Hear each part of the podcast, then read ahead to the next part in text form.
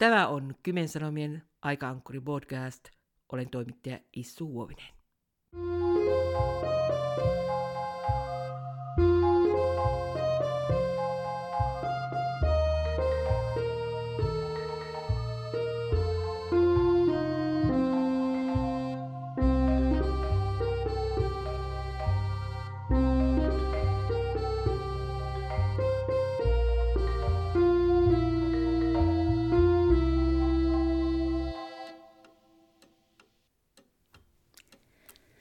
Tänään olen kävelyssä, kävelemässä Kotkan torilla, Kotkan Katariinan torilla tarkemmin Esko Almgrenin, suomalaisen poliitikon, opettajan, rehtorin, tietäjän ja puhujan mukana.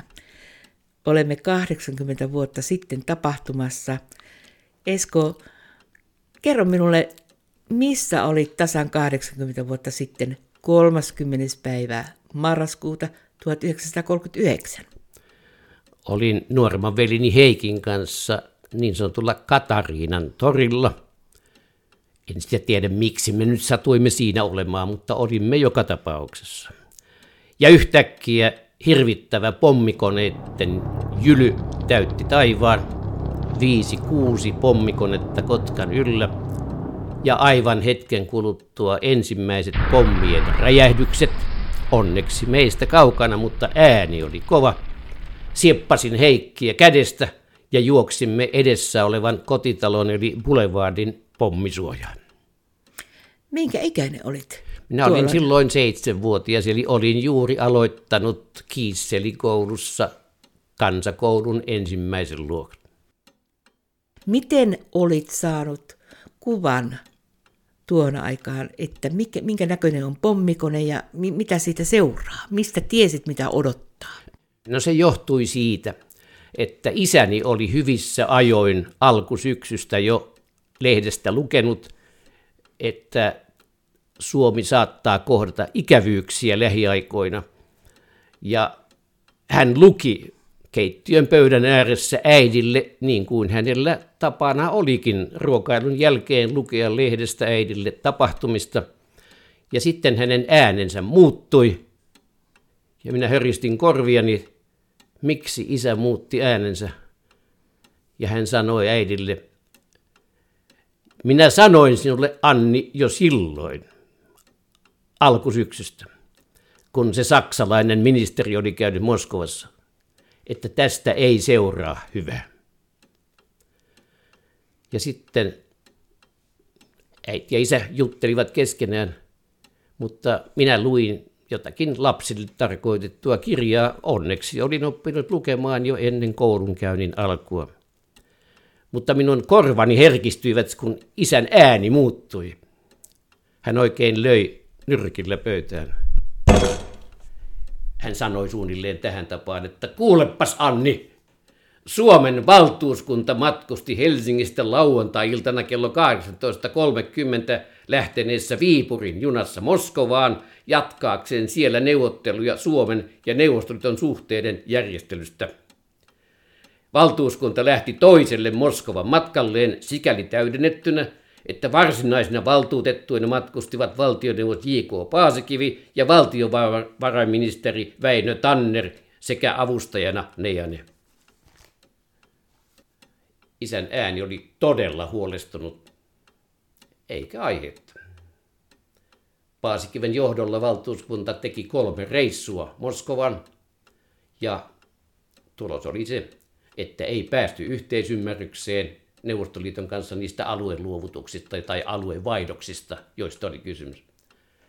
Ja sitten tultiin siihen karmeaan päivään, viimeinen päivä, marraskuuta 1939.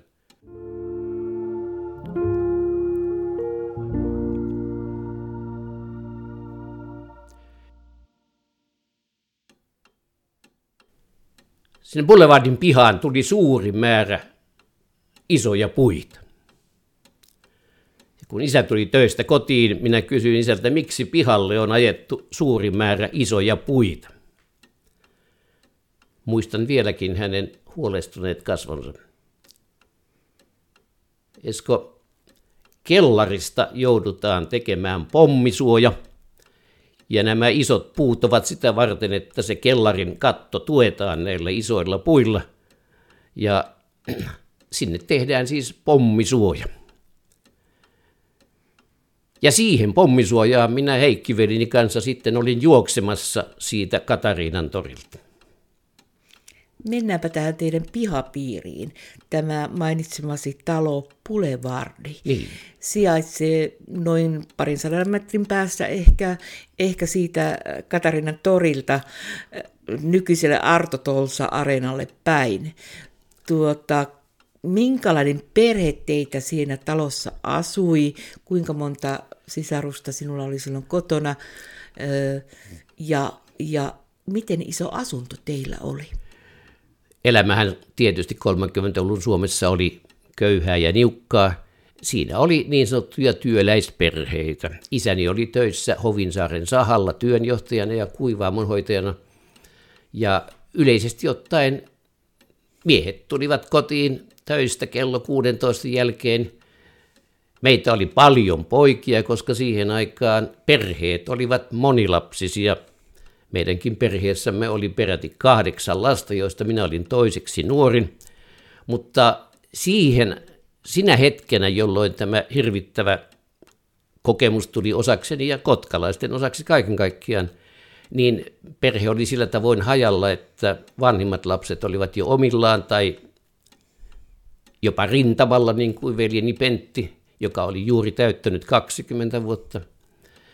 Ja sinä hetkenä, jolloin me Heikin kanssa sitten hetääntyneenä juoksimme, niin meitä ei ollut kotona muuta kuin äiti oli silloin kotona, isä oli töissä. Eli silloin kun me po- pommisuojaan juoksimme, niin meitä oli sillä hetkellä meidän perheestämme siellä pommisuojassa äiti, minä ja Heikki. Tämä pommikoneen tulo kaupungin ylle tai pommikoneiden tulo näköpiiriin, niin aiheutti varmaan pelkoa ja, ja semmoista Oli, olihan kukaan. se hirvittävä kokemus, koska eh, Kotkan saarelle kaikkien tietojen mukaan, nyt minä siis viittaan myöskin historiakirjoihin, niin, niin putosi kaksi pommia ja kun pommi räjähtää, niin siitä tulee kova ääni. Ja tietysti me olimme aivan kauhuissamme. Ja kun juoksimme sinne pommisuojaan, niin tietysti oli muitakin ihmisiä. Yksi juoksi tuohon suuntaan, toinen toiseen suuntaan. En osaa sanoa, kuinka paljon siinä torilla sattui kaiken kaikkiaan olemaan ihmisiä. Mutta meidän lisäksemme oli tietysti myöskin muita ihmisiä asioimassa. Ja juoksivat hätääntyneenä mikä minnekin. Mutta kun se aikaisemmin isä oli kertonut, että talon kellariin tehdään pommisuoja, niin minä tiesin, mihin pitää juosta. Millainen se tunnelma siellä pommisuojassa oli? Oliko se itkua, huutoa, pelkoa, hiljaisuutta? No, se, oli, se oli minun mielestäni ihan kauhea. Useat itkivät ja voivottelivat, että no näinkö se sitten meni. Minun on vaikea kuvitella sitä paitsi omaa pelkotilaani niin mitä ne muut tunsivat. Mutta joka tapauksessa itkua ja parkuahan siinä oli. Kun olet jälkeenpäin ajatellut, niin eivät lähtökohdat olleet hyvät.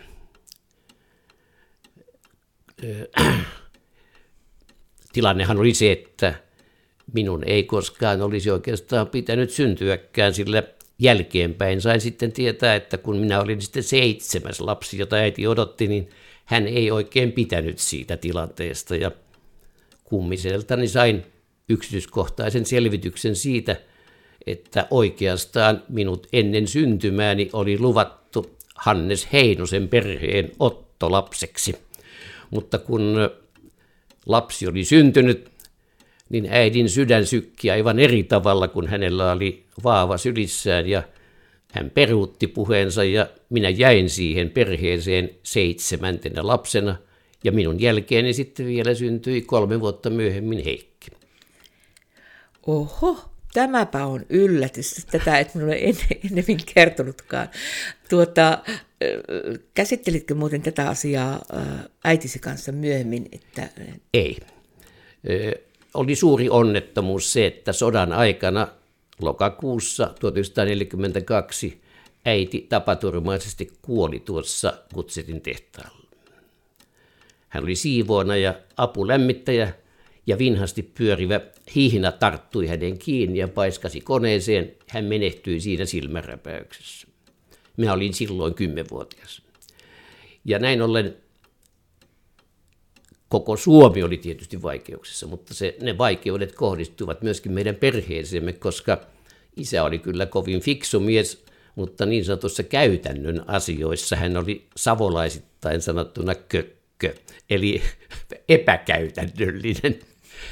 No se oli koko valtakunnan ongelma, mutta se voimakkaasti kosketti myöskin meidän perhettämme, kun isä jäi silloin vuonna 1942 leskeksi. Ja siitä olivat erinäiset seuraukset sitten, ne eivät tietenkään liity talvisotaan, mutta joka tapauksessa muodostavat yhtenäisen ketjun.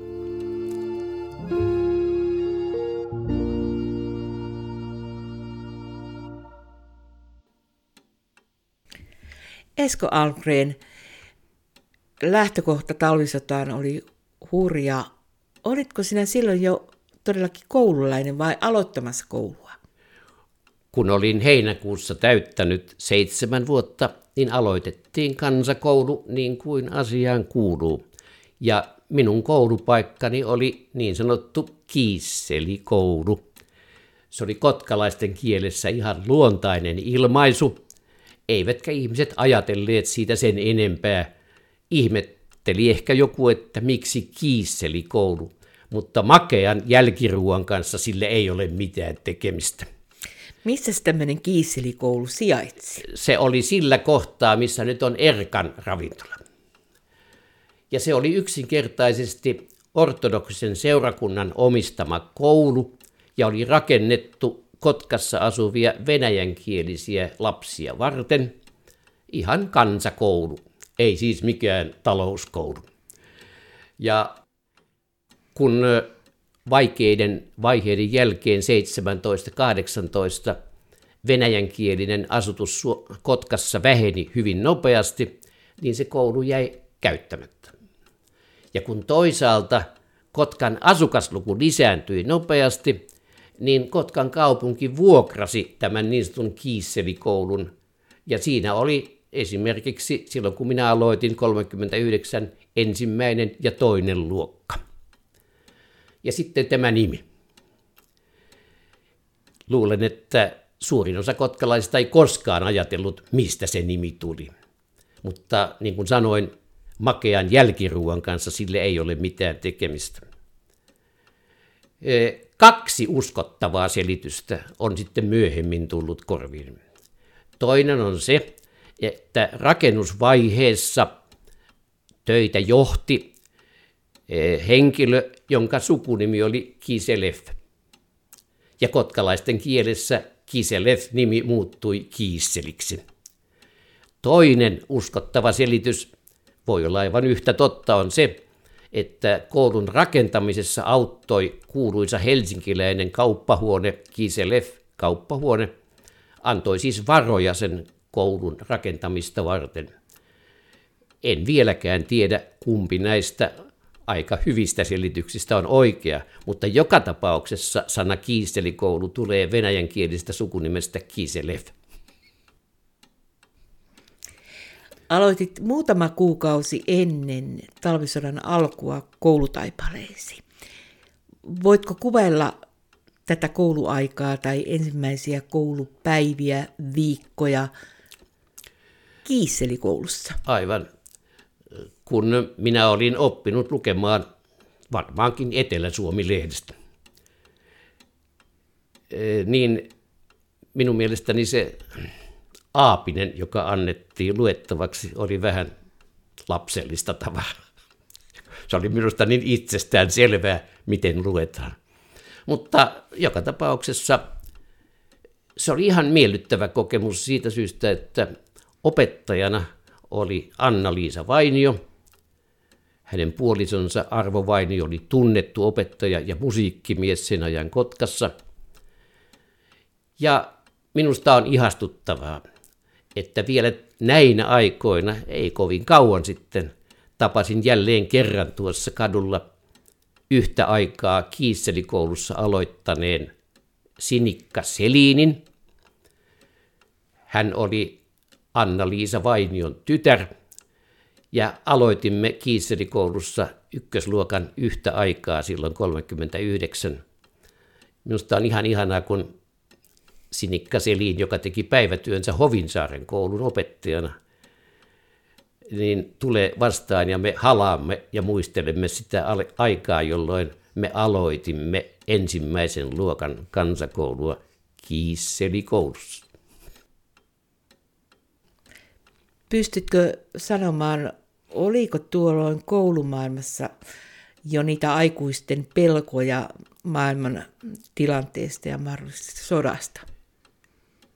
Tuohon en oikeastaan pysty vastaamaan eh, muuta kuin sen oman perheeni osalta. Sen tähden muistan sen hyvin kirkkaasti, kun, kun äiti ja isä juttelivat sitten, miten sen Pentinkin käy. Pentti oli mitään syntynyt 1919, eli talvisodan syttyessä oli yli 20-vuotias. Ja hän oli joutunut heti tosihommiin eh, mikä hänen asemapaikkansa oli, sitä minä en tiedä, mutta silloin tällöin isä ja äiti puhuivat myöskin pojastaan Pentistä, joka 20-vuotiaana nuorukaisena oli joutunut oikein kivääri kourassa puolustamaan tätä maata. Kuuntelen nyt sinua ja haluan tietysti heti kysyä, miten Pentille kävi? Hän yleni muistaakseni ylikersantiksi silloin sodan aikana – ja kun sota päättyi, hän oli töissä muun muassa Sunilan tehtaalla ja sitten myöhemmin myöskin Valrusin makkaratehtaalla. Mutta kun tilanne tuli työpaikkoja ajatellen vaikeaksi, niin hakeutui Ruotsiin ja teki sitten oikeastaan pääasiallisen elämäntyönsä Ruotsissa, johon on myöskin haudattu.